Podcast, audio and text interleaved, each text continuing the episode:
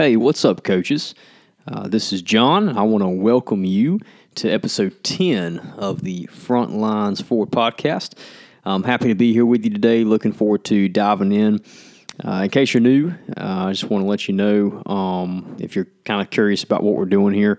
Uh, Front Forward is geared to helping us grow our leadership and ministry um, by breaking down important topics, uh, adding some practicality to it, and we're trying to do all of this within about 20 to 30 minutes. Um, if you haven't already, take a listen to uh, episode 9, where PT talked a lot about team development, um, how to handle someone that has a potential negative attitude, maybe a negative demeanor, um, and how to steer that in the right direction um, and with the right momentum. So, if you haven't listened to that, please do so. Um, and we're going to dive right into today today's episode, and uh, we're going to discuss a very simple uh, yet deep seated topic in the world of leadership um, and uh, honestly in life, and that is insecurity. Insecurity. Uh, we've all been in that position where we don't feel qualified, you know, to lead a team. And uh, believe it or not, that's actually normal. Um, it's normal to feel like, man, I don't know if I'm equipped to do this. Um, you know, sometimes I feel like, you know, just with the insecurities that we may have in life, you know, we don't know if we can lead ourselves, let alone a team. And, and believe it or not, that's more common, more normal than you think. Um, what isn't normal is what we're going to talk a little bit about today. And we're going to talk about how we can navigate through some of this stuff. You know, what do we do? How do we deal with this? And um, so I'm going to I'm to leave you with a first thought here.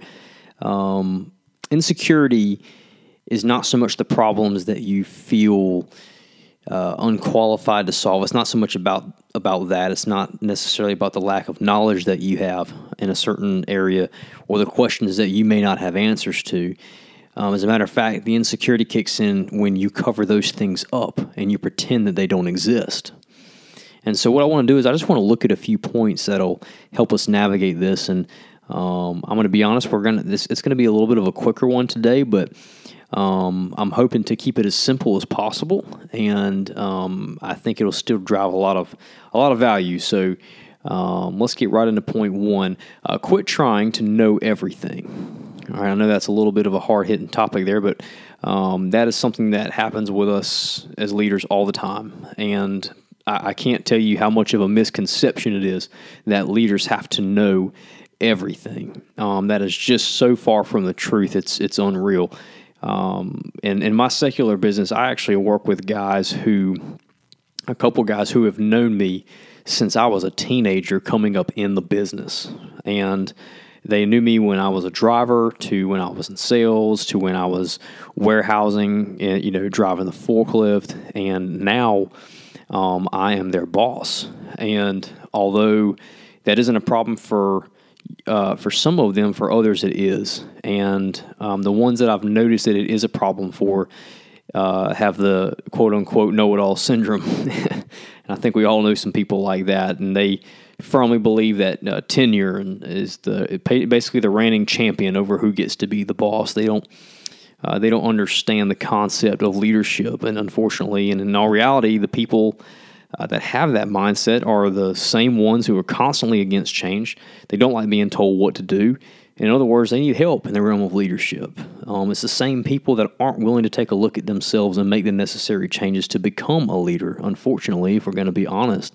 And uh, being a leader has nothing to do with knowing everything. Uh, it's far from it, as a matter of fact. Um, Andrew Carnegie um, was a man that ran one of the biggest steel companies in the world. And he didn't know a thing about steel. What he knew was how to handle people. He knew how to treat them. Um, he knew how to talk to them. He knew how to shake their hand, and he knew how to lead them the right way. Um, and it's the same thing in ministry. Um, if you think about this, Jesus didn't walk around on his high horse reciting scripture that was written on his heart. He loved people, he healed people, he discipled people, and he brought the kingdom. As a matter of fact, if you recall, the Pharisees and the Sadducees, they were the utmost religious movers of the law, and they couldn't seem to grasp the concept that Jesus brought. They were so blinded by the truth. But the fact is that Jesus did not have to walk around um, citing scripture after scripture after scripture to prove who he was. The fact is, is that it was known that he was the leader because of what he brought, because of who he was. Um, you know, a lot of it was, uh, you know, people were following him based on him healing, and they wanted to be healed. But uh, you know, the religious leaders were um, they were so angry with him because they thought, you know, how are people following this guy who does not know as much as we do? And and it just goes to show that um, I will say in that particular case, obviously Jesus knew more than them. They were very blinded, but the the point I'm trying to make is that um, it's not about knowing everything. It's not about having all of the head knowledge in a certain area or a certain topic. Um, it's how can you lead the people that do know everything about those topics. And our job as leaders are to help steer the ship. That's what we're here to do. We're here to push the vision of the mission of of of the church or of your company, and our we're here to help make sure that our focus is on overall growth, uh, structure, performance, and in the world of ministry, life change. You know, we're here to help steer the strategical ship while your your team members that are under you are steering the tactical ship. And um, you know the fact is is that your team will know that you don't know everything. So there is really no reason to pretend that you do anyway. So um, make make sure that we are focused on that. Quit quit trying to know everything. Honestly, you'll waste more energy trying to pretend that you know everything. At the end of the day, um, you know we don't. We're, we're not ever going to. Who who? No one is going to know everything. You know, we're constantly learning, and so um, to save you a little bit of of uh, frustration, um, please understand that it is okay to not know everything and still be an excellent leader. So um, I'm a firm believer in that. So I hope that kind of helps you. Let's move on to point number two, which is don't cover up your weaknesses. Okay, and this is a big one because it's very easy to do so, and it is it's very easy for it to be masked and it's very easy for us to pretend as though we're not covering it up. We actually start believing our own lies, right? And it's believe it or not, it's more common in leadership than you may think. And being a fake in leadership is a recipe for disaster. Let's go ahead and say that now you know, you'll get outed very quickly. Uh, you know, as leaders and as followers of Jesus, we want to be people of integrity. And we want to be honest. And the problems that a lot of us face as leaders today is when we're thinking that uh, is when our, our thinking may be challenged by a subordinate or maybe a team member that's that's under your leadership. Um, sometimes there, there's a couple ways that this happens. You know, uh, sometimes leaders will get on the defensive, wondering why their mindset would be questioned. Um, and so maybe they fire back with a quick answer that gets that guy off, that guy or gal off their back. And then other times they may shrivel up and think that because they don't know the answer, they'll make up something and hope they get by with it. Uh, and both of those are very dangerous because eventually it'll create distrust, and the team will, uh, your team will know, and it'll be in the atmosphere. And so, I think what we need to do is go with option C. We want to be humble about not knowing something. We want to be humble about our weaknesses and not cover those up. We want to admit to our team that we may need some help understanding a situation um, or whatever you're not sure of in the area that you oversee. Uh, learning is a part of every journey, no matter what. The fact is that the person that has been there the longest had to start somewhere. And in all honesty, you were still picked to be the leader for a reason. And so we want to ask questions that we can, so we can understand the concept, so that we can learn, so that we can adapt, um, and that is okay. And you know, as a matter of fact, by covering up and eluding from answering questions, or maybe you're shifting conversations to avoid talking about something you may not know um, about, uh, you know, avoiding challenges it really doesn't clear your slate by doing that because even if no one calls you out on it, I promise you they'll remember the conversation. It's it's really it's not going to be forgotten. Um, you know, and let me give you a prime example. um, in business, um, this is another just example of of insecurity and weakness in general. Um, a lot of managers won't hire people that are smarter than them. And I know that sounds crazy, but it's true. It, it there's studies that show it, um, and it's sad, but it's true. And honestly, it's it, I can't. Unfortunately, being a leader, I can see why, right? But they they don't hire people that are smarter than them, and they're basing that off of their resume. What are their qualifications? What have they done in the past? You know, um, and it's an all in fear that they're they're going to compromise their own position as the leader. They don't want to feel stupid. They don't want to feel outranked. That's how that's how it is, especially in guy leaders, right? Because we're already prideful as it is, you know. So uh, the problem with this mindset is that when you find people that are smarter than you, it means that they can help create better systems. It means that they can help make things more efficient it means that they can, if you're in business, they can maybe increase profits by 30%, 40%. Um, or within our ministry, they can help build a new team, maybe a new team, uh, you know, that we needed to build that maybe we didn't see, or they can help elevate our process in setting up, or they can help um, some of the leadership stuff, and they can help bring new light to things. Sometimes, you know, there, there's a saying that says you can't uh, see the forest through the trees, right? When you're so deep into something, having a fresh perspective come in and be able to help uh, get things back on track or to help, uh, you, uh, I guess, um, you know, lubricate the gears a little bit more is always a good thing. And if you think about it from a half a glass half full perspective, when a person performs well, uh, it reflects on you right? So if you bring on somebody that ends up, you know, revitalizing this process and and helping create more efficient, um, you know, things of more efficiency in there, you know, or you're increasing profits, or we're doing whatever you're doing, or you're making new church teams, or you're branching out, and this person really helped kickstart that. It's going to reflect well on you, not badly on you, because you found that person and you had enough diligence as the leader to see something within that person that brought it out of them. And it also makes your job easier because now you're in good standing, you've got good performing people, you have high octane teams. Um, it, the list goes on and on. So, uh, point number two is don't cover up your weaknesses. We want to be humble about them. We want to admit when we have some weaknesses um, and be willing to share that because it builds trust with your team. And I will add a caveat to this don't go overboard with that. You don't want to seem incompetent. You need to be able to research yourself on some of your weaknesses. And if a new blind spot comes up, you need to be able to um, really hone in on that yourself so that you can help build it and make it strong and solid. So we don't we don't want to seem as though we don't know anything at all. That's not the goal. But we also don't want to be getting into this rut where we're consistently avoiding topics that we aren't sure about in order to make ourselves look better. That's that's pure insecurity and it's very very unhealthy in leadership. So uh, don't cover up your weaknesses. Uh, point number three: listen to understand. Listen to understand. Um, everyone has a favorite opinion, and it's typically going to be the one they're about to give you. okay. Uh, the fact is that people want to be heard. And if you think an idea won't work, um, or even worse, you think it will, and so then you don't pull the trigger on it because you're in fear it'll make you look bad, that's a big, big issue.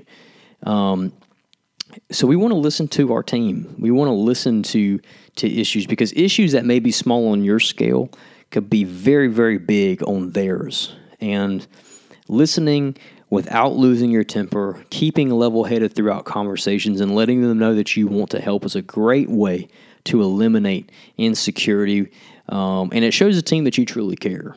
And we want to always listen to the feedback that we may get uh, from our team.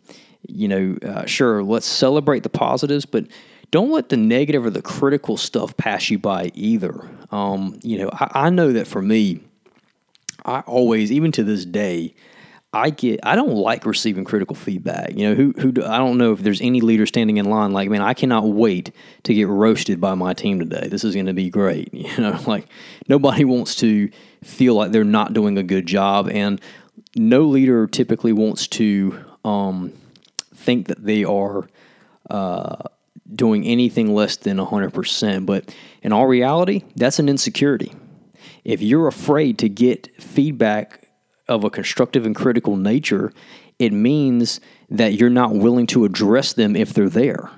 And we have to be willing to do that because as leaders, if if we're not willing to accept criticism from anybody and we're assuming that we're just great all the time, then blind spot after blind spot may be coming up. Blind spots being areas of weaknesses that you have that you don't notice because you're so deep in it um, when when we're not focused on that kind of stuff, it it's counterproductive and so then we start moving backwards and you know now all of that anger that you keep festering up and you know you keep getting onto your team or you keep micromanaging or um, you know you're not willing to accept that you may be um, doing X, Y, or Z the wrong way, um, et cetera, et cetera. All of that stuff will begin to affect you on a team level. It'll begin to affect the you know, it, it affects the frontline guys, which then it'll affect you, and then it'll affect your supervisor above you, and then it will eventually it'll start rippling through the entire operation, whether that be in your ministry or in your business. Um, everybody feels that, and so and that's all from you not accepting critical feedback or you getting upset every time somebody gives you critical feedback.